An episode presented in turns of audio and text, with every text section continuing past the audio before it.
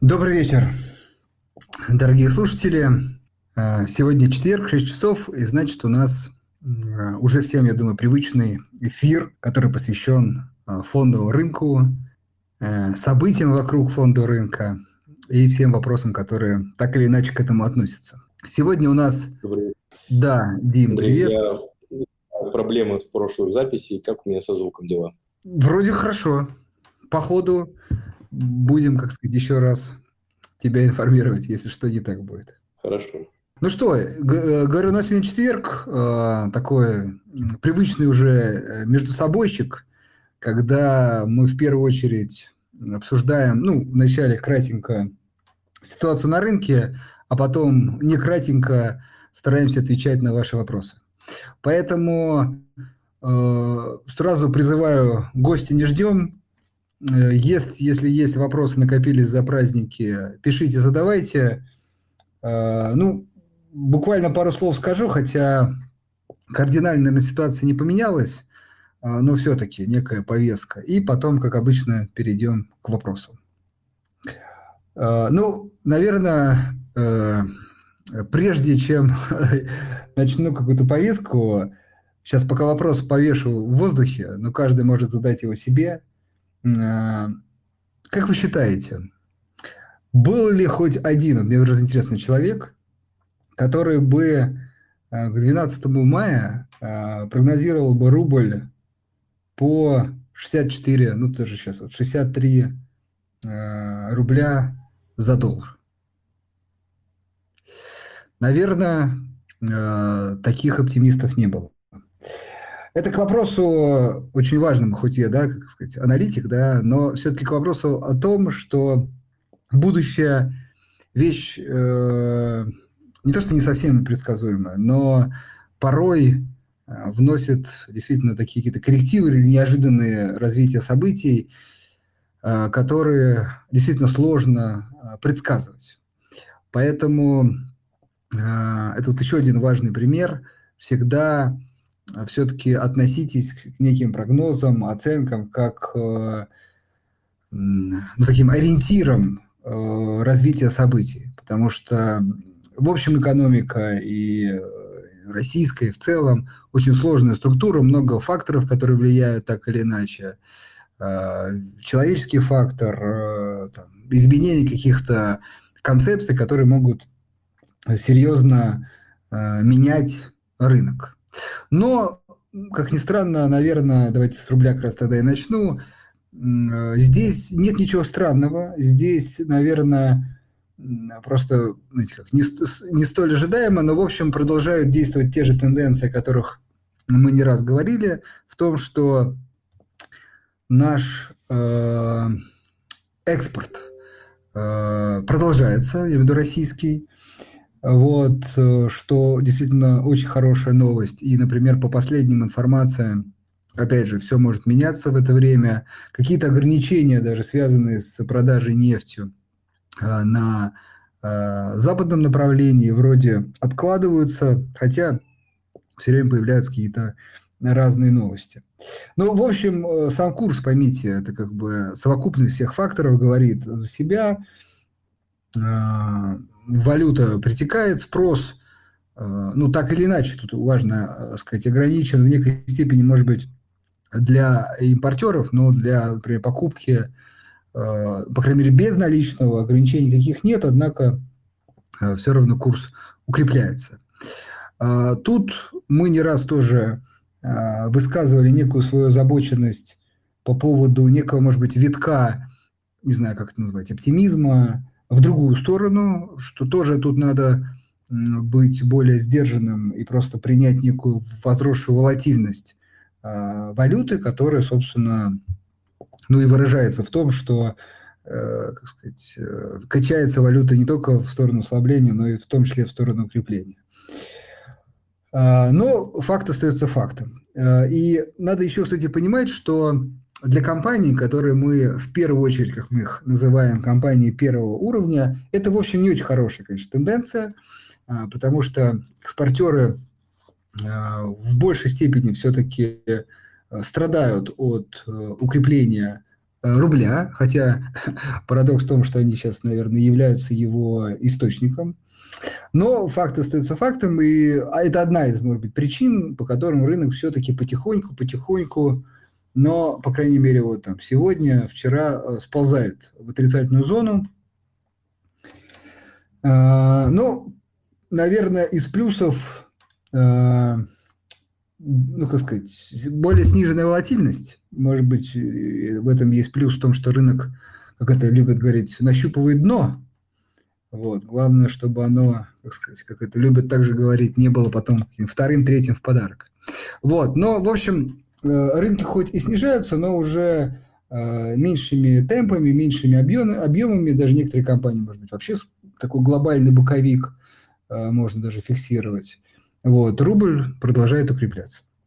Что касается, наверное, пока рынка, который радует инвесторов, это российские облигации – Э, здесь э, общая тенденция, наверное, в том, что рынок остановился где-то на доходности по среднесрочным, это 5 лет и более облигациям, на уровне 10-10,5%. То есть это очень важно, что рынок пока не закладывает какого-то убыстрения темпа снижения ставок.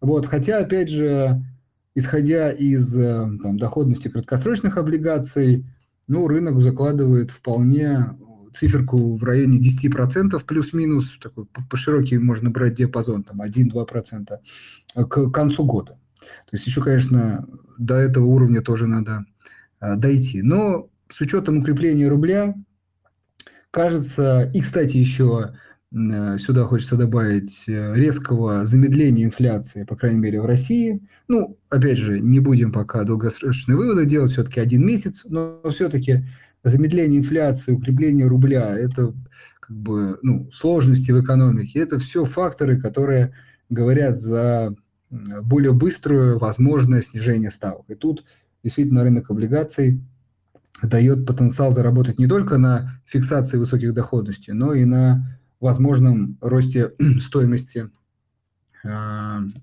облигаций.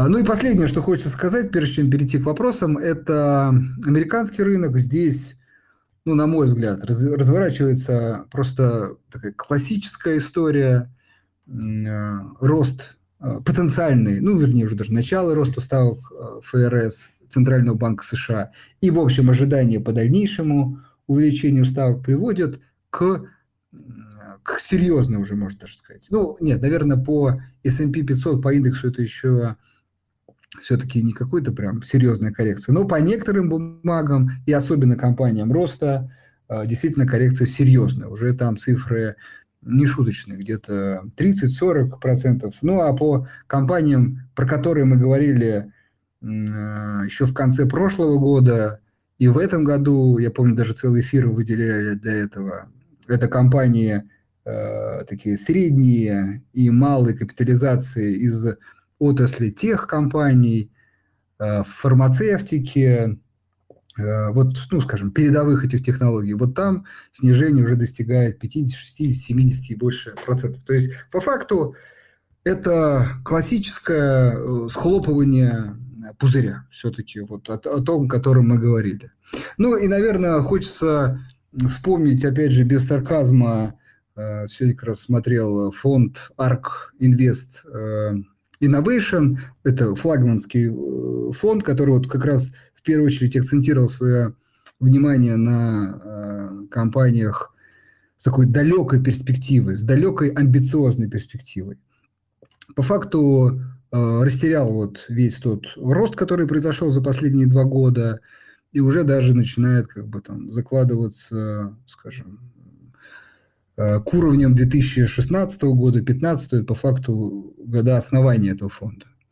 Вот, все это говорит о том, что действительно э, парадигма меняется на западных рынках, и люди все больше смотрят на компании, которые прибыль зарабатывают, хотя, кстати, важно, что они тоже корректируются, конечно, не так сильно, но корректируются. В общем, происходит такой Э, глобальный, наверное, да я даже не сказал не отток, скорее фиксация да, прибыли, а люди, которые, как я их всегда называю, ненадежные пассажиры, которые покупали акцию только потому, что она росла, не веря, не проникаясь э, бизнесом, продуктом и так далее. Также э, в некой, думаю, панике по некоторым бумагам сейчас ее и продают, потому что падает.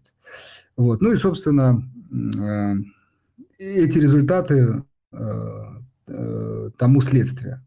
Поэтому иностранные рынки тоже корректируются. В общем, наверное, для таких глобальных инвесторов 2022 год пока складывается, скажем так, негативно, но опять же, как это всегда, как на это посмотреть для тех, кто имеет возможность инвестировать дополнительно или только начинает инвестировать, это возможность э, приобретать акции по э, более дешевым ценам. В общем, скидки, да, если так сказать, по всему миру, не только теперь в России, но и на иностранных рынках – Давайте это обсудим или, может быть, какие-то другие вопросы.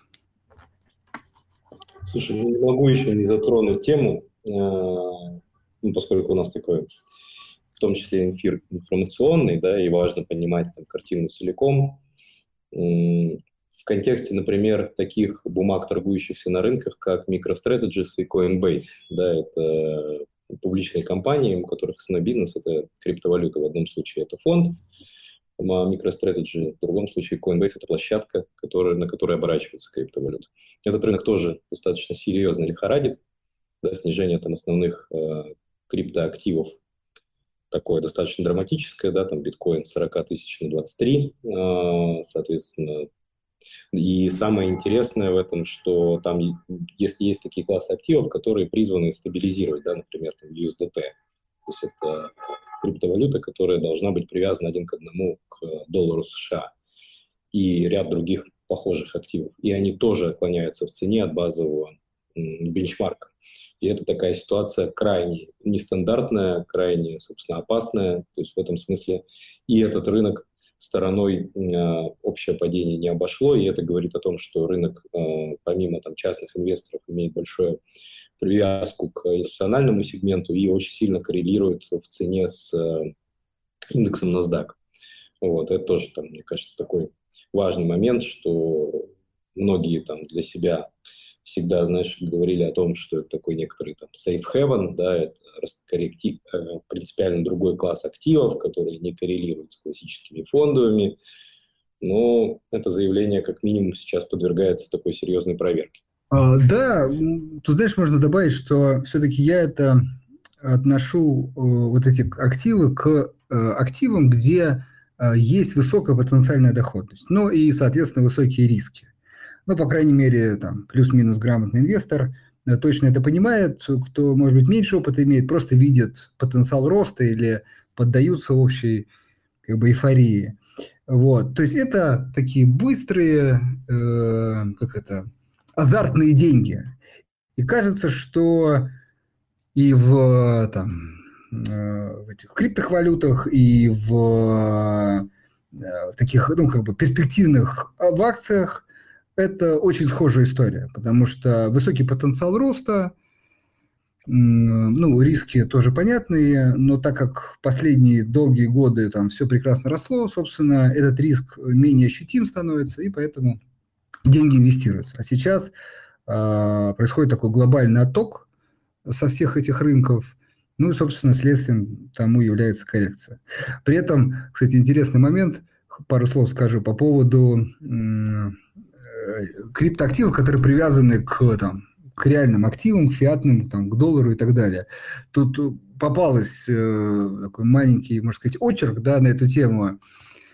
Э, мне, что оказывается, как говорят, эти э, криптовалюты не были бы криптовалютами, если бы там не было нюансов. И оказывается, что есть кто-то как будто реально привязан, кто-то номинально как-то привязан, а вот третий вариант это когда, ну, может, ты как раз там больше знаешь про это, кто-то как-то какая-то, опять же, система или механизм, который как бы должен обеспечивать э, привязку этой криптовалюты к доллару. То есть, знаешь, как бы за этим механизмом, да, еще какой-то механизм. И как он работает, я думаю, мало кто знает.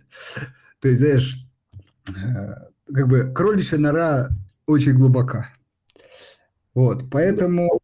Что, ну, как бы, поскольку они не являются там признанным таким, да, с, с точки зрения там, международных законов инвестиционным инструментом, то аудит там тоже весьма творческий. Да? То есть где-то фьючерсы, где-то трежерис, где-то действительно внутри некоторый секретный алгоритм.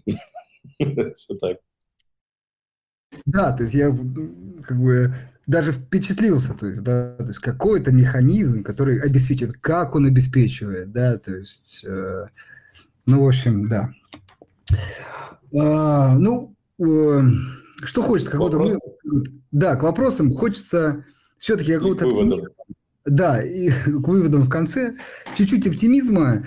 А, смотрите, давайте как бы мы а, такой некий прогноз аккуратненький говорили по валюте, по доллару, когда он был, скажем так, выше 100, да, вот. Э, теперь хочется ну, добавить, понятно, что сложно со сроками, но, дорогие слушатели, да, что поймите, это, ну, как бы, кризисы подобные случались не раз, да, и особенно для там, начинающих инвесторов всегда кажется, что вот что-то сейчас особенное, что-то из ряда вон, и это как-то там разрушит все финансовые устои, перевернет мир и так далее. Это, в общем, было, наверное, вот, да, Дим, сколько мы не раз об этом вспоминали, сколько мы работаем на рынке.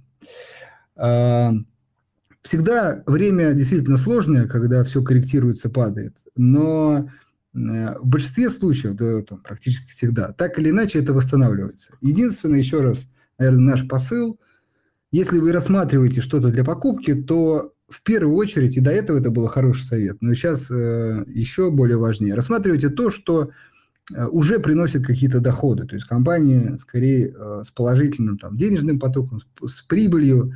То есть компании, которые, акции которым есть за что зацепиться, да, потому что эти компании э, платят дивиденды, ну, либо там планируют платить дивидендов. И вот именно вот эта дивидендная доходность, она как раз и позволяет потом этим акциям в первую очередь э, отскакивать ну, при какой-то нормализации ситуации. Вы поймите, что как бы, деньги никуда не деваются. Это как, знаете, прилив или отлив. Да? А, то есть воды меньше не становится. Просто сейчас как бы, происходит некий, в том числе эмоциональный отток, ну и, безусловно, там, ФРС, повышая ставку, в общем, делает деньги дороже и там, более привлекательные, например, э, инвестирование, например, в, в облигации да, валютные. Это как это, классически по книжке Э, роняет э, фондовый рынок.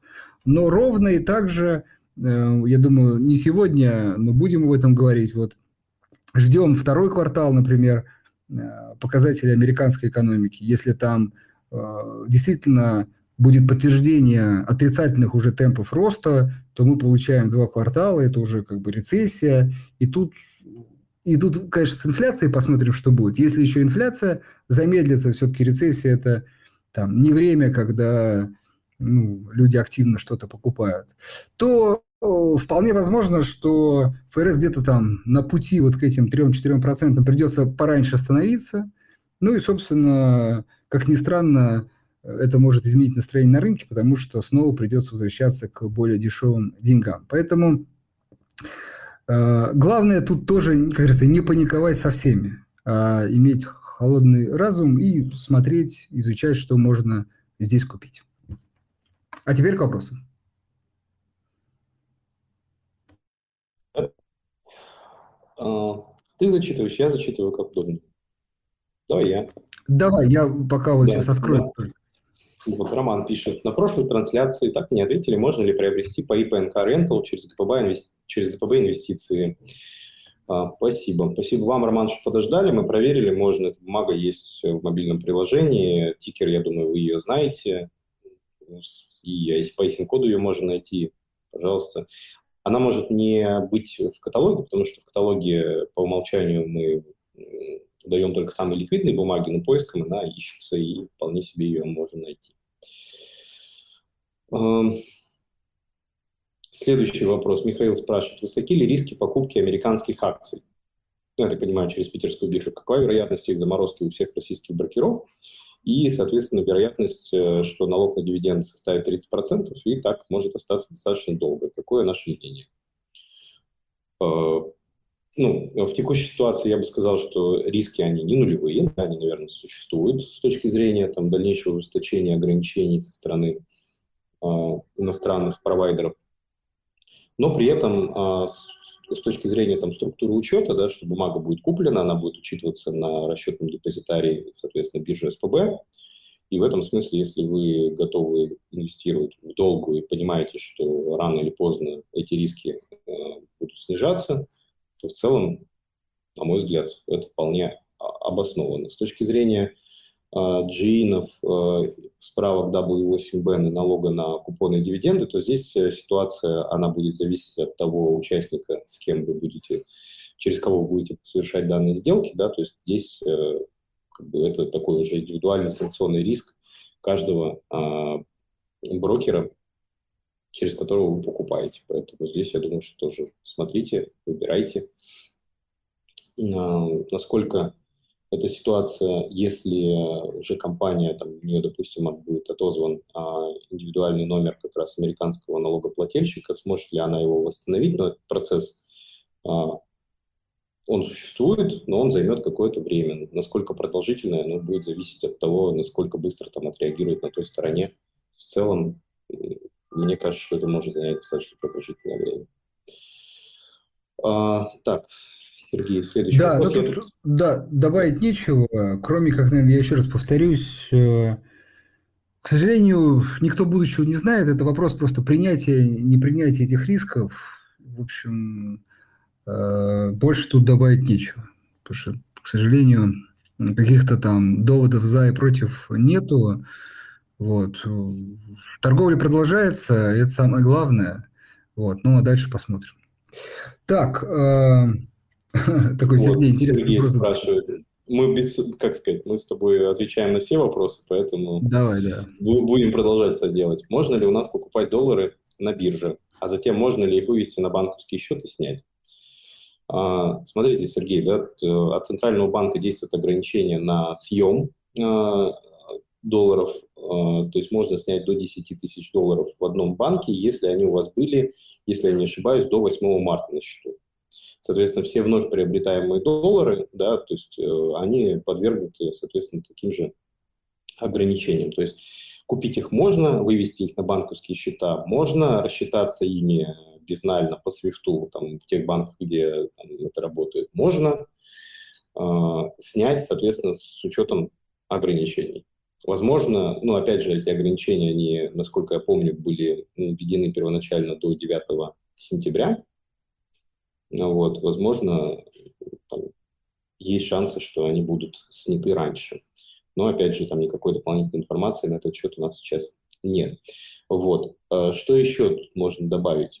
по этому поводу, да, что у банков э, сейчас э, действуют правила, где можно обменять э, рубли на наличные доллары, но тут важно понимать, что тоже мы стал, как экономика сталкиваемся с ограничениями на ввоз физической иностранной валюты, да, как в долларах, так и в евро. А, поэтому просто может так оказаться, что, собственно, там, физических долларов, да, там в каком-то конкретном банковском отделении может и не быть при обмене. Поэтому это тоже надо держать в уме.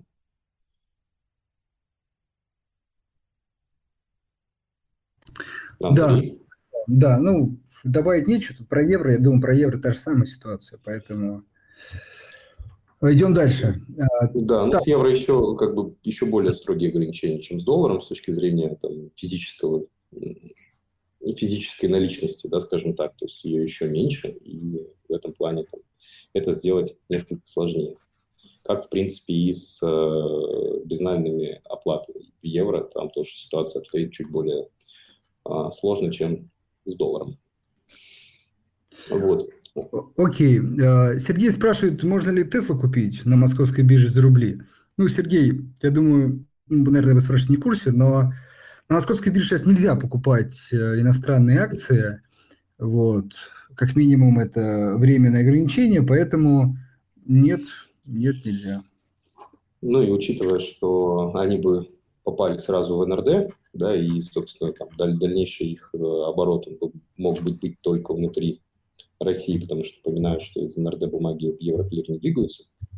Вот поэтому сама экономическая целесообразность такой сделки, она тоже как бы вызывает вопрос. вопрос. А, так.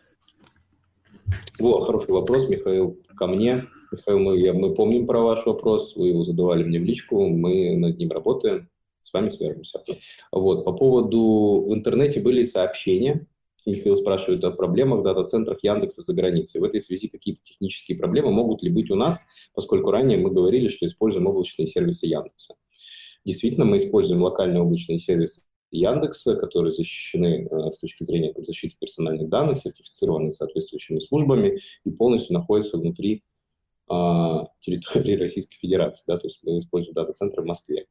Вот, поэтому э, у нас все стабильно и хорошо работает. Коллеги оказывают нам качественный, хороший сервис, надежность и отказоустойчивость наших сервисов на, на очень высоком уровне. Вот. Э, учитывая, что мы как брокер работаем только с резидентами, физическими лицами, резидентами Российской Федерации, то для нас, конечно, целесообразно всегда всю инфраструктуру было держать э, внутри, соответственно, российских же контуров. Поэтому тут отвечу так.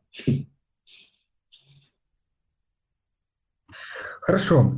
А, вопрос э, от э, слушателя да, с ником Пролив, тоже наш постоянный слушатель.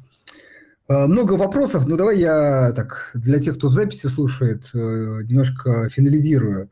А, в общем, слушатель спрашивает, как повлияет сделка Лукойла по покупке заправок Shell, не только заправок, там еще и нефтеперерабатывающий завод – отразится ли это на капексе, на дивидендах, э, ну и в целом, как поглощение может повлиять на дивиденды.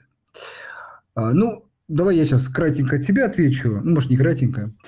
Смотрите, ну, э, опять же, нелюбимая тема фантазировать, да, как и что. Во-первых, ну, по крайней мере, я не увидел там э, цены, вот, сейчас как бы цены могут быть очень разными, вот. Э, Все-таки Лукойл очень крупная, на самом деле, ну, не на самом деле, очень крупная компания, а, и поэтому, возможно, для Лукойла эта покупка никак кардинально не отразится.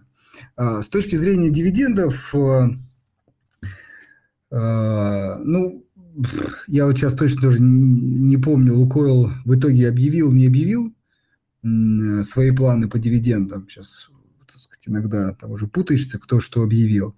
Вот, но в общем, смотрите, э, мой посыл главный, что не надо, я не раз это говорил, думать о дивидендах за 2022 год, потому что, ну, э, форс-мажорный год, э, много нюансов, много перипетий и так далее. Все-таки среднесрочный, долгосрочный инвестор должен в первую очередь ориентироваться на будущие дивиденды, там, 2023 года и так далее. Поэтому, с моей точки зрения, я эту сделку рассматриваю скорее как в плюс – Э, потому что для Лукойла это возможность приобрести актив, я уверен, не там, по дорогой цене. Актив, который э, функционирует, работает, ничего вкладывать дополнительно не надо. Э, единственное, нужно просто оплатить стоимость. Соответственно, это вполне может быть сделано, в том числе, может быть, за счет сохраненных дивидендов за 2022 год и никак не повлияет на их 2023. Может быть, даже просто немножко увеличит да, за счет увеличения прибыли компании в перспективе. А, вот. Э, ну, в общем, расцениваю это положительно. На самом деле, все компании, которые так или иначе сейчас, э, скорее, там, приобретают активы, я думаю, в долгосрочной перспективе только выиграют от этого. Мне тоже нравится эта идея, на самом деле, потому что это целом увеличивает маржинальность бизнеса, да, потому что у тебя появляется, расширяется зона дистрибуции внутри России, которая, собственно, является, наверное, самой безопасной сейчас дистрибуцией для нефтяных компаний. Плюс у тебя ты продаешь уже продукты с добавленной стоимостью, переработанных на своих НПЗ. Да, то есть с точки зрения долгосрочного инвестора, мне кажется, такое, э, приобретение такого актива, особенно по э, невысокой цене, должно рассматриваться как плюс. Да, плюсом можно, кстати, добавить, что наверняка там Shell э, то есть явно не сама нефть добывала для своих заводов, то есть в любом случае какой-то был поставщик, может быть, в том числе и Лукойл. Вот, и это просто, ну, более просто горизонтальное... Что? Роснефти, кстати, покупали, если... А, у Роснефти, да. Ну вот, э, если это так, да, то можно сказать, что Лукойл как бы покупает прибыльный бизнес, еще обеспечивает себе продажи, да. Э, поэтому скорее, ну, вернее, точно эта сделка в плюс, я просто еще раз, эм, наверное, моя важная мысль, что все-таки главное сейчас для наших экспортно-ориентированных компаний в первую очередь это переориентация рынков сбыта. То есть, поймите, сделка Shell, ну, плюс-минус там как-то, конечно, влияет на бизнес Лукойла, и даже, скорее, все-таки в плюс, с высокой вероятностью. Но э, более важно это э, ну, как бы налаживание новых рынков сбыта, э, менее теперь проблемных, и, собственно, снятие этого, вот этого, как сказать, этой угрозы по постоянному сокращению там, покупок э, иностранными партнерами. Вот это все самое главное. Я думаю, что компании э, всячески предпринимают усилия по этому поводу. Вот так. Окей, идем дальше. У тебя есть информация по досрочному погашению «Газпром нефти» 22-23 евробандов? Я просто в моменте, к сожалению, информации не обладаю. Можем как-то отдельно. Да, к сожалению, вопрос. Э, Альмина, да, не, не проходила, да, такая сквозь меня эта информация, не слышал. Вот, ну, давайте так, вы можете написать, наверное, интересный вопрос, он касается всех клиентов. Если можете, скиньте мне в личку вот э, эту э, ну, как бы ссылку, да, где-то же вы ее получили. Вот, я посмотрю, может, там какие-то есть ссылки, э, и вам отвечу, либо вполне можем на следующем эфире прокомментировать это, потому что действительно, ну, я думаю, э, новость ну, интересная, потому что, ну, если там погашение еврооблигаций досрочно, ну, может, какая-то практика новая, да, для российской компании. В общем, скиньте Я думаю, посмотрим. что да, мы, если вы наш клиент, еще скиньте, пожалуйста, как мы можем вас найти, потому что мы с вами как-то свяжемся уже через приложение. Мы этот вопрос в наш депозитарий адресуем, коллеги у нас как раз занимаются корпоративными действиями, в том числе выкупом. Если какая-то информация есть, она наверняка есть у них. Мы этот вопрос отдельно тогда проработаем, к вам вернемся. Так, как изменится доходность облигаций при дальнейшем снижении ключевой ставки ЦБ? Вот, кстати, интересный вопрос, опять же, от нашего слушателя с ником Пролив. Почему? Потому что достаточно серьезное снижение от текущих уровней ключевой ставки кажется, что уже заложено в ценах. Вот. И поэтому вот такого линейного, мне кажется, один в один отражения при снижении ключевой ставки на процент э, снижения, доходности, снижения доходности, увеличения цены облигаций может и не быть. Вот. Ты что думаешь по этому поводу? Не, не, я даже сказал, точно не будет. Вопрос, э, э, такая тонкая очень материя, то есть когда, как ни странно, вот в начале было более очевидно, мы тоже об этом говорили, когда ставки были ну, плюс-минус близки к ключевой, там было, так сказать, попонятнее. Когда уже мы имеем дело с заложенными ожиданиями, достаточно амбициозными до, до конца года, то э, стоимость акций вверх может толкнуть как бы еще более оптимистичные э, ожидания. Ну, честно говоря, рубль там по 63, это вот и инфляция, замедлившаяся до однозначных цифр, это как раз в ту сторону. Вот. Пока рынок не отреагировал на это, но тут, так сказать, все может поменяться. Поэтому, смотрите так, э, скорее не само изменение ставки, а э, ожидание, э, ожидание снижения этой ставки, наверное, уже ниже 10 к концу года. То есть вот э, более агрессивный темп снижения, вот это то, что может э, еще подтолкнуть э, ну, рынок облигаций выше по, цен, по ценам. Соглашусь. Так, вот, интересный вопрос про смену экономической парадигмы. А, Андрей спрашивает, с вашей точки зрения, может ли курс доллара в будущем быть установлен по реальному эффективному курсу, а не по биржевому? То есть примерно стоит 23 рубля за 1 доллар, например, из расчета потребительской корзины в свете заявления главы ЦБ о трансформации экономики. А, а для каких целей? Ну, то есть вот этот курс доллара, он же устанавливается, допустим, если ты меняешь привязку, да, вот, например, сегодня, вчера да, была новость о том, что а, нерезиденты а, исполь, будут использовать м, средневзвешенный курс, который считает рейтер, по офшорным сделкам с рублем для расчета, соответственно, там, деривативов и всего остального. А, в отличие от э, биржевого курса э, московской биржи, как это было ранее. Да, то есть, ну, поскольку у них там, свое, свое уже ценообразование, рубль офшорный и аншорный, они друг с другом сейчас мало контактируют, да, то для их целей понятно, почему они сменили бенчмарк, да, потому что они хотят опираться на тот, э, собственно, курс, который происходит в результате там, их сделок, их операций, их торгов, а не на наш, потому что там цены периодически разъезжаются. Вот. В этом смысле у нас, когда мы говорим о том, что там, менять курс, методику расчета курса Центрального банка, нужно понимать, зачем это делается, то есть какая задача. Представьте, что вы там посчитали по 23 рубля, да, то есть у тебя получается сразу а, экспортная выручка, которая формирует бюджет, сократилась втрое, да, то есть при этом ну, в целях расчета, да, с точки зрения, ну, там, ты, окей, ты простимулировал, наверное, импорт, причем как-то совсем нерационально. То есть это скорее вызовет больше турбулентности в экономике, наверное, чего бы не хотелось, мне кажется, в текущий момент никому. Ну, это мое мнение. Да, э, Андрей, вот, наверное, оттолкнусь от вашего вопроса, еще раз э, повторю мысль, что, видите, как бывает инерционно, э, вначале люди, видя курс 100 с чем-то, начинают размышлять о там 150, 200, не знаю, еще сколько-то, да, а видя курс по 63, уже начинаются размышления по, про, про 23, да. Еще раз, на наш взгляд, на мой взгляд, это отражение просто высокой волатильности. А, и ну, про как бы, высокой волатильности с точки зрения колебаний и некого ограничения или даже задержки импорта с точки зрения, ну, понятных там ограничений на а, импортные операции.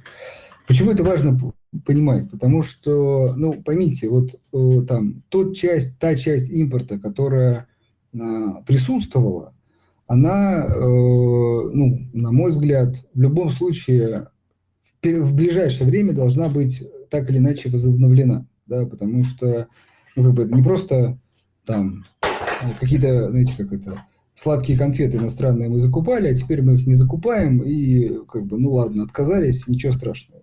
Большая часть это в том числе оборудование, какие-то другие э, товары, которые, как я вот говорил, от которых можно в некой степени сейчас отказаться, на, на некоторое время. Понятно, есть товары повседневного спроса, э, ну, я думаю, там, например, одежда очень много, в том числе там, из Китая завозится, из-за которой мы расплачиваемся в валюте. То есть, конечно, там, больш, большая часть импорта все равно сокращается. Но вот отсутствие вот той части импорта, от которой мы можем отказаться, она как раз и, э, на мой взгляд, приводит к тому, что э, рубль укрепляется. Но потом ну, как-то этот вопрос тоже нужно будет решать. И это может чуть-чуть в обратную сторону качнуть рубль, ну, хотя бы там за 70 плюс. Поэтому э, э, поймите, рубль э, по 23, э, ну, на мой взгляд, просто невозможен, потому что э, тогда всем экспортно ориентированным компаниям а, просто ну, как бы не будет выгодно а, продавать товары за рубеж, потому что, поймите, уровень издержек у них останется тот же в рублях. То есть я уверен, что никто там, как сказать, не согласится на как бы, рубль по 23, но и зарплата ниже, да, но зато потом рубль, да, то есть и цены ниже, да, то есть откат такой мало где возможен. Поэтому э, при уровнях, как бы стабильных уровнях издержек в рублях ну, по 23, все, тогда мы как бы просто сами перестаем продавать, потому что становится невыгодно. А в этом случае мы начинаем получать меньше валютной выручки, это как раз стабилизирующие эффекты. И это в этом случае не даст рублю укрепляться. Поэтому э, не как это, экстраполируйте вот просто движение э, дальше, да, это очень плохо работает на фондовом рынке. Я вот с этого начал, да, посмотрите там иностранные акции в том числе. Э, вот, вот к, к чему это приводит? Вот это банальная экстраполяция движения, да, к тому, что рынок разворачивается и потом начинает с такой же скоростью лететь в обратную сторону. Вот, поэтому, э, наверное, главным плюсом является то, что рубль вернулся э, к докризисным уровням. Это очень важный момент. Это значит, говорит о том, что наш экспорт, видите, там вот там новость вышла, там новость, там что-то запретили, там какую-то часть. У той компании всегда э, вот очень сложно связать этот общую картину. То есть насколько же это в реале так серьезно оказывает влияние да, на наш экспорт. Так вот, э, курс рубля – это некое подтверждение, что Пока на самом деле серьезных ограничений, таких, которые бы кардинально надолго изменили бы э, приток валюты, не происходит. Это плюс. Даже э, с учетом общей нестабильности мы видим, что выросли цены при принципе, принципе, при том же уровне например, потребления нефти. С газом там немножко отдельная история, он и до этого дешевым не был. Но вот с нефтью Э, уровень потребления сильно не вырос, но из-за неопределенности, из-за нестабильности э, цены э, увеличились. И это еще дополнительно дает приток валюты. Но, на мой взгляд, поймите, это тоже временное, вернее, не то, что временное там изменится, а в том, что отсутствие, вернее, отсутствие снижения импорта, вот это временный фактор. В каком-то форме, в каком-то варианте он все равно вернется и произойдет некая стабилизация, но при этом вполне оптимистичный вариант на уровне как раз до кризисных, до кризисных уровней. Так что я, это, это мой длинный ответ на вопрос, почему 23, я бы не... Почему нет? Да, да, почему нет? Да. А, вот хороший вопрос. Что будет с расписками, э, депозитарными расписками «Газпрома» и когда начнутся торги по ним? Смотрите, ряд э, российских компаний приняли решение о закрытии своих э, программ по распискам. Соответственно, централизованно а, будет произведена конвертация депозитарных расписок в локальные акции, начислены, соответственно, локальные акции, списанные депозитарные расписки. Единственное, что там действуют тоже ограничения, выпущенные Центральным банком, об объеме продажи. То есть если у тебя эти депозитарные расписки появились там они все время даты разные, поэтому могу в них а, ошибаться, их много. По-моему, после 4 марта. То есть если ты покупал депозитарные расписки этих компаний после 4 марта, то э, ты можешь продавать в торговую сессию не более 0,2% от объема. То есть растянули продажу пока на 500 торговых сессий аж. Вот. Если бумаги были куплены давно и просто лежали, то таких ограничений нет, будут начислены локальные бумаги, которые могут быть проданы в моменте. Вот. Ряд компаний отказались от депозит программ, «Газпром» среди них, а некоторые э, компании сохранили пока. Что с этими бумагами будет э, в, учетах, э, в учете, в свете того, что по-прежнему движения между Евроклиром и национальным расчетным депозитарием нет, пока, к сожалению, бумаги а, не торгуются. Окей. Так. А, что с валютой это делать в итоге? Ну, все послушали тебя, все, все, все поняли, а что делать? А, покупать, да, продавать, покупать, ждать. То есть ну, нужен, нужен, нужен такой мощный ИР от Андрея Ванина, ограниченный круг со всей ответственностью. Со всей ответственностью, да. Смотрите, мы, ну, я, я давайте, да, не раз а, говорил о том, что делать с валютой. Еще раз. Варианта два. Давайте доллары. Доллары. Два варианта. А, это если вы готовы и принимаете текущие риски а, акций иностранных, то нужно, ну, как бы нужно покупать. В любом случае, еще раз, в долгосрочке валюта всегда проигрывает там, фондовому рынку.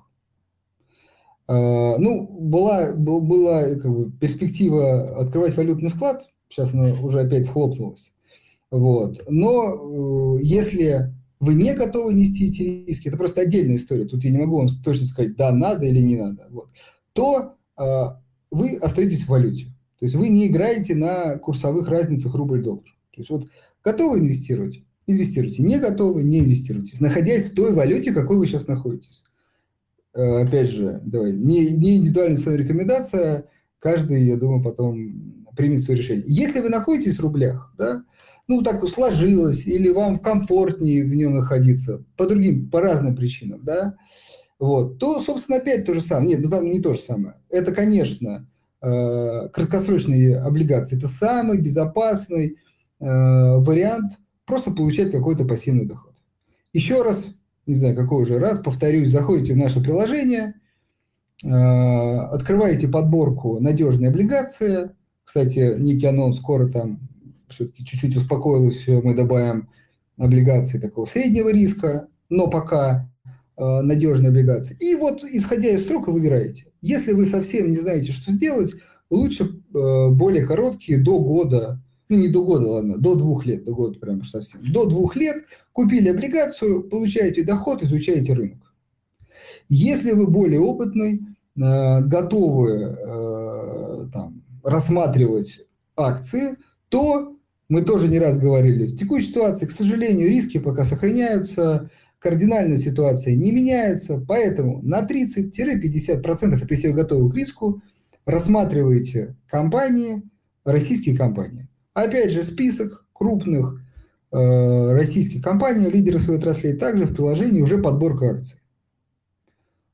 Или вот вариант комбинированный. Половину, ну давайте так, 50-70% в облигации – 30-50% в акции. Это если вы сидите в рублях. Дальше, еще я хочу одно важное добавить. Если вы сидите в долларах, но вы хотите купить российские облигации или российские акции, вот прям хотите купить, не просто переложиться в рубль, потому что он будет 50 или 60, ну, там, ну, 60 маленький апсайд, 50. Вот это не очень хорошая стратегия в, дол- в среднесрочной, долгосрочной перспективе. Может быть, в короткой на ваше усмотрение. Но в долгосрочно, среднесрочно не думаю, что это э, хорошая идея. В общем, как говорится, в наших рекомендациях такой нет. Так вот, если вы хотите купить российские акции, российские облигации, вот тогда, да, вы тоже меняете доллар э, на рубль и покупаете. Ну, кстати, обратная ситуация, сидите в рублях и вдруг вам э, приглянулась какая-то акция иностранная, но, опять же, наша э, четкая рекомендация – компания, ну, как, как я сейчас обрисовываю, лидер отрасли, один из лидеров отрасли, знаете, первое, второе, третье, четвертое место, да. Дальше, имеет уже прибыль, уже имеет прибыль. С, э, ну, скорее всего, лучше стабильные показатели выручки, прибыли – это уже нюансы, хотя в нашем приложении вы тоже можете найти ну, динамику основных финансовых показателей. Далее, ну, скорее всего, по ПНЕ желательно э, ниже 15. А то, может быть, и сейчас и уже можно ниже 10, там, 12-10 ждать. То есть недорогой, э, крупный, э, стабильный, недорогой бизнес. Вот что можно смотреть. Единственное, добавлю, период роста ставок пока, очень важно, кажется, э, только начинается. Почему говорю пока? Потому что уже выходят негативные данные по американской экономике. Но это так сказать, пока почему-то как-то вот, я тоже там смотрю иногда экспертов, все как-то сходятся к тому, что ничего страшного. Я вот не совсем понимаю, как бы, почему не страшно у вас отрицательный показатель. Ну, там, в основном ссылается, что был очень сильный первый портал предыдущего года. Да, Дим, ты что-то хотел сказать? Не-не, я, я тоже читаю аналитику по американскому рынку, тоже зачастую там улыбаюсь о их оптимизме. Да, вот вот этот момент, как-то, как будто какое-то единогласие, да, по этому моменту, что, ну, ничего страшного.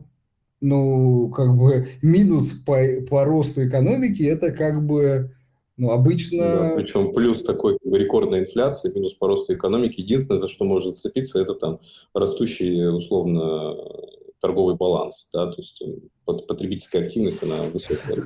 Да, да, да, да, да. Ну, там, опять же, и в этом балансе тоже э, можно найти сразу изъян, просто э, рост стоимости там, энергоресурсов в том числе тоже... Который, который да, просто автоматически увеличивает этот баланс. Да, да. потому что все-таки Америка, да. хоть и глобальный э, так сказать, производитель нефти, но потребляет она больше. Поэтому то есть, она нетто импортер нефти, она, собственно, подорожала. Ну, не суть. В общем, э, при растущей инфляции. Я просто к тому, что аккуратненько, да, что если, если инфляция все-таки начнет замедляться из-за вот этого спада спроса, да, то э, ФРС быстро как бы сменит э, вот этот, как это, ястребины говорят, э, посыл, Э, то есть поднимаем ставку, боремся с инфляцией на глубины, то есть надо стимулировать экономику. И я думаю, рынки очень быстро воспрянут. Да, там. Вот. Но это может не произойти. То есть сейчас э, такая неопределенная ситуация. Поэтому Если рассматривать компании, то только вот, как я перечислил, крупные, там, стабильные показатели. Вот, как бы, такая, знаете, как э, общая, скажем так, э, верхнеуровневая концепция, что сделать и с рублями, и с долларами. В итоге, Два комментария. Сейчас, да, закончу. Да. Все равно искать покупки активов. Поймите, кардинально ничего в мире не поменялось. Да? Э, активы приносят долгосрочки больше, чем просто валюта. Просто время, может быть, которое, где вы можете чуть-чуть лучше цену выждать, а может быть и нет. Это уже на усмотрение каждого. Так. Да, у меня тут, наверное, два будет комментария таких, для меня, наверное, тоже необычных. А, ну, по поводу американских акций, да, в целом. Я всегда там, придерживался, ты знаешь, такой же точки зрения, там, спокойно, размеренно покупать, да, выбирая наилучший актив в данный конкретный момент времени, по чуть-чуть постоянно накапливать некоторый портфель. Что поменялось? Да? Поменялось э, вот такой вот этот инфраструктурный риск добавился, да, и всегда ты сейчас смотришь, там, что помимо там, апсайда в какой-то конкретной бумаге с точки зрения там, бизнеса и дивидендов, есть еще некоторый дополнительный риск, который ты на себя вынужден принимать, покупая а, американские бумаги, условно. И вот поэтому я сейчас такой более выжидательной позиции э, придерживаюсь, да, то есть именно с точки зрения там, американских акций конкретно. Я потому что, с одной стороны, я вижу, что может быть э, усиление э, снижения к текущим уровням. Второе, что ставка очевидно идет с запаздыванием, и ты прав, что как бы даже если эм, нормализуется условно на тех уровнях, на которых там, сейчас есть э, там, инфляция потребительская, начнет охлаждаться спрос, все равно они поставки отстают настолько, что еще несколько циклов подъема они должны как бы сделать, потому что ну, иначе как бы, инфляция может и достаточно долго как бы, продлиться. Э, в текущих ценах. Плюс э, был вопрос дальше, куда ушел доллар, ну, то есть куда ушли деньги, да, то есть рынки же это сообщающий сосуд, да, и там вот продают э, американские бумаги, продают, соответственно, развивающиеся рынки, европейские рынки продают, все валюты, кроме рубля, падают по отношению к доллару. Куда все это дело как бы в деньгах девается? Девается оно в американские а, облигации, при том, что они уже по доходности, даже несмотря на колоссальный как бы, да, приток денег, все равно они стоят там где-то, там, где-то сколько там, 3,5-4%. Ну, если сравнивать там, с полупроцентом, там, мы видели 0,5 и 0,75 да, в прошлом году. То есть это все как бы такие, ну, для меня негативные сигналы, скажем так, по поводу там, фондового рынка в Штатах. А, и второй комментарий, который бы я хотел дать по поводу евро. Вот если все-таки мы там рассматриваем какую-то валютную корзину, вот евро сейчас сложный актив объективно. То есть если бы вот э, стояла задача, что окей, есть рубли, есть не рубли, да, в портфеле, то вот из валютной корзины там, ну, я евро э, сократил бы по минимуму, а то и вообще исключил, потому что есть объективные движения, ну, сложности с движением евро, с физическим евро в России, да, не очень понятно, как э, платить в нем, да, потому что там тоже э, банки очень многие попали под ограничения в этой части. И сам по себе евро по отношению к доллару, там, многие аналитики прогнозируют один к одному, да, сейчас напомню 1,05. То есть у него еще в дальнейшем есть потенциал снижения по отношению к э, американскому доллару. Поэтому вот в этой части надо быть аккуратнее наверное, два таких комментария. Да, я добавлю, э, что, наверное, да, в подтверждение того, что точно спешить сейчас не надо. Поэтому я говорю, что если покупать, то ну, там, максимум половину портфеля, и то это про Россию, а, вот, ну, даже лучше там, ну, давайте, тут каждый решает, там очень много факторов, в зависимости от того, какую сумму вы от своего, от своего общего капитала инвестируете, какой опыт и так далее, и так далее. В иностранных, да, точно э, спешить не надо. Единственное, я просто такой, как бы, приверженец э, как мы тут обсуждали, и широкой диверсификации, и такого, знаешь, поступательного выхода или входа, да, то есть по крайней мере, мой опыт э, пускал эти поиски прям точек входа, а, к сожалению, не увенчаются успехом. Ну, просто иногда везет, иногда не везет. Вот, поэтому давайте так, общий посыл – искать эти точки входа. Время есть, пока действительно ставки растут и ничего не меняется, инфляция высокая. В общем, как это, пока больше, скажем, пока мы таком в медвежьем рынке, где... Ну да, то есть ты, получается, компанию, которая, знаешь, вырастет вместе с рынком, а ты как бы ищешь компанию, которая будет расти вопреки всем негативным факторам. Да, да, да, не-не, тут важно, я согласен, если чуть-чуть, вот, может быть, пояснить, э, я даже, ну, как бы, даже, я не надеюсь, что она будет расти, да, я просто поясню мысль, что э, вот этот переворотик такой, да, когда вот из медвежьего условного в он же, ну, как бы не происходит очевидно, да, то есть может быть просто какой-то очередной взлет, и мы думаем, ну, сейчас перед коррекцией, а это начало, да, то есть э, покупка этих компаний, как бы говорит, дает тебе возможность как бы находиться в этой лодке, и когда все перевернется, да, потому что, как я люблю тоже говорить, для меня самое страшное, это когда поезд поехал, ну, как бы в правильном направлении вверх, а ты вне, то есть не, мне не так страшно сидеть в коррекциях в бумагах, да, чем оказаться э, вне рынка, когда он пошел расти. Вот, поэтому я как бы за то, что как бы, моя рекомендация всегда будет покупай, да. Вот, вопрос просто сколько, как и так далее. Ну да, давай чуть ускоримся, у нас еще много давай, вопросов. Давай, давай, давай. Так, да, про, про валюту, по-моему, более чем подробно. Вот, это просто комментарий. Так, вот, Андрей, к тебе вопрос. Ты вел подкаст «Калькулятор», после чего э, Павел и начал инвестировать. Это, возможно, комплимент, возможно, упрек. Тут сложно.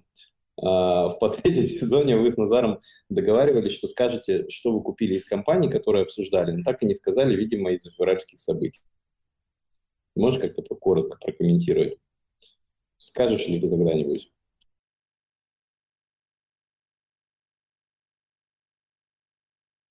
Андрей, а, Да, да. А, смотрите, ну, э, тут я сейчас немножко озадачился, поясню. Возможно, действительно не вышли выпуски, потому что, честно говоря, я не очень там это контролирую. Вот, ну, понятно, что они не записываются, как бы записались и выложились. Они то есть, записываются, а потом там позже выкладываются. И наверное, они не выложились. Если... И либо посмотрите, может быть, вы не посмотрели последний выпуск. Потому что последний выпуск был как раз про то, э, что мы говорили, э, что мы купили. Да, вот. Ну, честно говоря, давайте так, бы некий спойлер. Ну, в общем, мало чего. Потому что все-таки общий посыл и у, у там, приходящих э, слушателей, у приходящих э, гостей был в том, что все очень классные компании, очень перспективные, вот, но все очень дорого. Поэтому скорее вот сейчас э, э, и стоит, как сказать, вернуться э, к этим компаниям. Вот, но давайте еще раз. Э, в первую очередь смотрите лидеров отраслей, то есть крупные, ну вот, IT-компании, если в первую очередь рассматривать и коррекции, то просто крупные. То есть сейчас, э, ну не сейчас, а вот в ближайшее время, да, это время, когда, то есть раньше вам там приходилось выискивать какую-то маленькую компанию, чтобы она что-то там принесла, потому что крупные, очевидно, дороги, да, то теперь наоборот, вы можете купить крупные по приемлемым ценам. Единственное, еще раз повторюсь, не заходите сразу на все, то есть дайте возможность, либо ждите, либо дайте возможность рынку еще упасть, там, закладывайте, в общем, эту возможность. Так. Да, спасибо. Вот, я чуть отвлекся, проверял, есть ли наше приложение в магазине приложений Huawei, Web Gallery. Мы есть прям забиваете там или Газпромбанк, или Газпромбанк инвестиции, и, собственно, тут я его нашел. Оно есть, мы его туда выкладываем. То есть у меня есть в Android, в iOS, ну вот как раз в магазине приложений Huawei, и, собственно, веб, а, у нас полнофункциональный личный кабинет, так что можете прямо с десктопа тоже зайти. А, так, Торгуются ли еврооблигации компании РФ сейчас за границей? Торгуются ли акции Finex за границей, ну, видимо, ETF?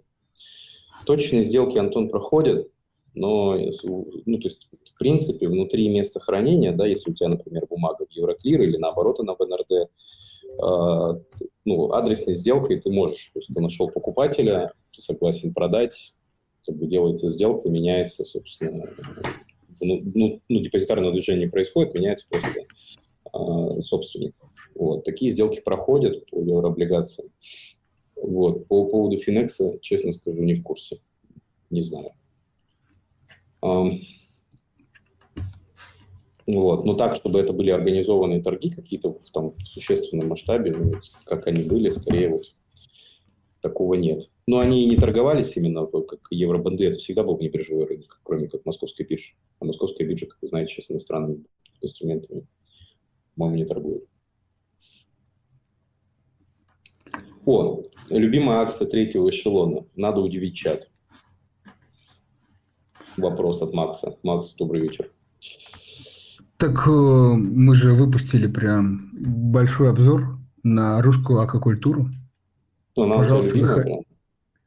Ну, давай так сейчас, чтобы никого не обидеть, она пока единственная из, э, из, из этого списка, поэтому можно сказать, что любимая. Знаешь, как это, одна любимая, поэтому... Да, про да. этих, там, не знаю, мы, у нас на самом деле были же такие, к нам и приходили в прошлом году коллеги из Европейского медицинского центра, э, к нам приходили, э, вот, и у них же есть там, так сказать, конкурент, который тоже торгует сама дитя.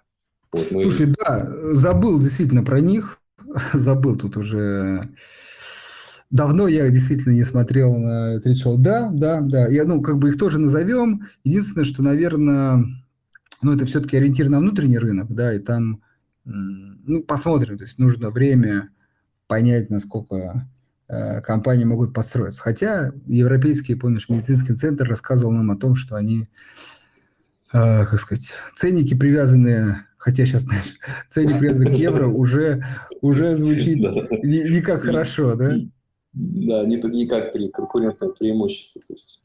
Да. Интересно, кстати, Нет. к чему сейчас при, привязано ли до сих пор. Знаешь, надо, надо хотя бы вот с этой точки зрения возобновить коммуникацию, узнать, как, как, как коллеги себя чувствуют.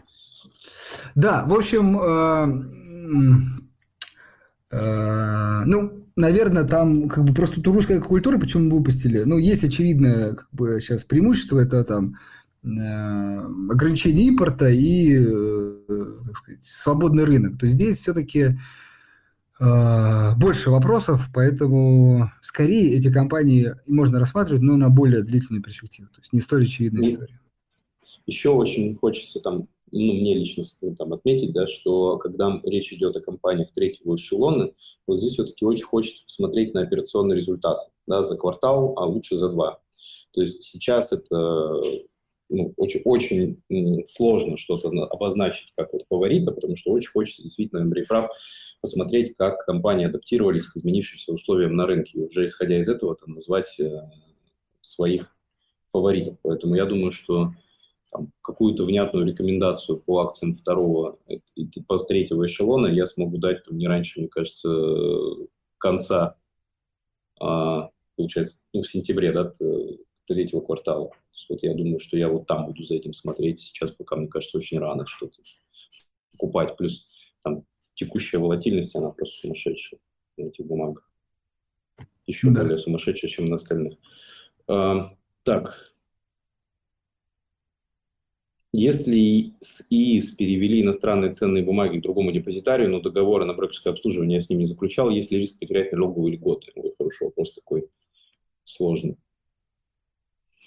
Вообще, э, с точки зрения налогового законодательства, они же смотрят достаточно в лоб, то есть там не то чтобы серьезная вариативность есть. А, есть один индивидуальный инвестиционный счет, которому может быть применена налоговая выплата. По умолчанию берется тот, который открывался последним. Вот. Поэтому с ИИСами надо всегда осторожно, да, когда открывается там другой счет, и он тоже имеет статус ИИС, автоматически налоговая льгота по предыдущему теряется. Поэтому здесь надо, мне кажется, этот вопрос вам, Антон, внимательно изучить проработать, потому что риски такие есть. И они не маленькие. Да. Так.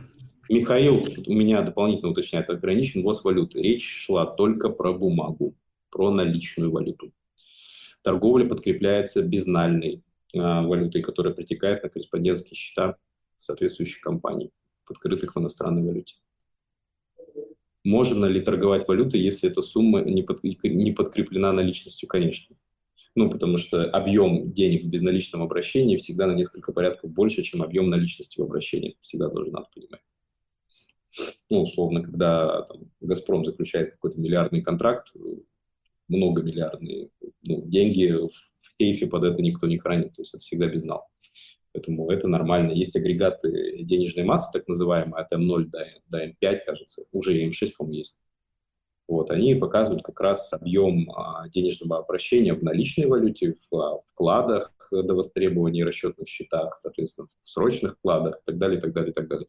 И вы видите, как общая денежная масса разбивается там, на небольшую долю наличности и большую долю безнал. Это современная экономическая норма. Так все живут. Андрей? Да. Да, нет. Идем да. дальше. Про X5 э, я тут сейчас гляну. Да, в общем, мне кажется, все плюс-минус в одном русле. Я... Э, так. X5. Есть там какая-то специфическая история? Я просто не слышал. Ну, наверное, да нет, кроме как, что это ДРК, да, в очередном mm-hmm, да, наверное, вот этим.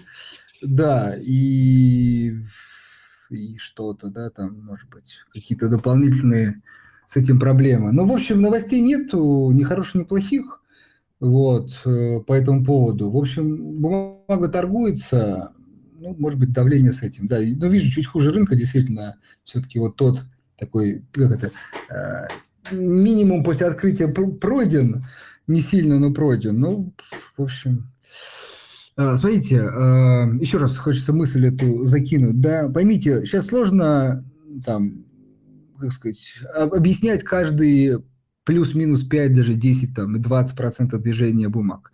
А, поймите, в каждой ну, бумаге есть свои инвесторы. Где-то более, как сказать, верующие, верящие да, в перспективы бизнеса, где-то менее, у всех разные обстоятельства и так далее. Да. А, вполне возможно, что там часть крупных клиентов, я думаю, вполне, кстати, вообще вот, э, вот X5 и там Яндекс, думаю, компании, которые я думаю, исторически имели все-таки большую долю иностранных инвесторов. Да, и э, там, эти, ну, возможно, да, как-то находят вариант выходить из этих бумаг, а это тоже давит там, на рынок. Вот. Поэтому сложно объяснять, почему хуже рынка, но сам по себе бизнес, например, X5, нам нравится, мы его, так сказать, во второй список рекомендаций зачисляем. Это лидер отрасли, на наш взгляд, как сказать, с э, классическими магазинами ничего в ближайшее время не случится, поэтому э, по бизнесу негатива большого не видим. По акциям, ну, так сказать, времена разные бывали. Акции не раз падали, потом возрастали. Поэтому э, каких-то проблем я не вижу здесь. Соглашусь. По поводу перевода к нам бумаг, вот, вы можете написать, Андрей, по, установить наше приложение, собственно, оно устанавливается без обязательств открытия счета. А, единственное, что, по-моему, поддержка у нас начинает работать только когда брокерский счет открыт, но это бесплатно. Так что вы можете просто открыть брокерский счет и начать коммуницировать с нашей поддержкой по поводу перевода бумаг из других депозитариев. И коллеги вас проконсультируют, как, что и почему можно к нам перевести. Вот. А, Хорошо. Вопрос к тебе, Андрей. финальный, видимо, заключительный. Снимут Давай. ограничения на, на снятие валюты в сентябре, как обещано. Ну, ну давайте так. Э, какой вопрос, такой ответ, э, чуть-чуть э, витиевато отвечу. Все к этому идет, пока никаких, скорее, препятствий для этого нет, даже, да, может быть, вполне раньше, но хотя есть еще ставка, как бы, есть чем так сказать, есть что понижать до этого. Вот. Но э, сказать, давайте шаг за шагом прибежаться к этому периоду и посмотрим. Да, ну мы почему, видимо, так э, отвечаем, да, потому что ну, не ситуации могут быть разные, поэтому действительно тут как-то, сидя в 12 мая, да, говорить про 9 сентября в текущих условиях выглядит достаточно отдаленной перспективой и слабо продающейся прогнозированию. Это правда. Вот. Предлагаю на этом... Мы закончим. Да? Закончим, да. Закончим. Всем хороших выходных. Напомню, что следующая неделя уже классическая, поэтому мы будем вторник-четверг. Поэтому, если вам интересно, приходите Кто во вторник, во вторник будет, будет гость. Я, к сожалению, сейчас, да, может быть, Денис подскажет. Денис, ты с нами? Добрый, добрый вечер. А, на вторник у нас планируется Сергей Павловаров, основатель э, независимого аналитического агентства Invest Heroes, а также автор одноименного телеграм-канала. Вот, отлично. Готовьте вопросы. Я думаю, еще раз пробежимся по российским компаниям. Плюс, кстати, э, там вышли отчеты. Э, у многих тоже, я думаю, об этом поговорим. Так что еще раз э, проверим нашу веру в российские компании. На этом все. Всем хорошего вечера. Подожди, подожди секундочку. Да. Для тех, кто, Давай. это знаешь, сцена после титров. Для, да, да, кто не ушел. Василия, да, кто не ушел, для Василия отвечаю. Мы какой мой прогноз э, по евро в среднесрочной перспективе? Я не э, удивлюсь, если евро сравняется по курсу с долларом в среднесрочной перспективе, а с точки зрения именно э, как российский резидент хранить в безналичном евро деньги сейчас выглядит худшей идеей по отношению ко всем другим валютам. Поэтому вот Василий специально для вас ответил на вопрос. Всего доброго, до свидания. До свидания.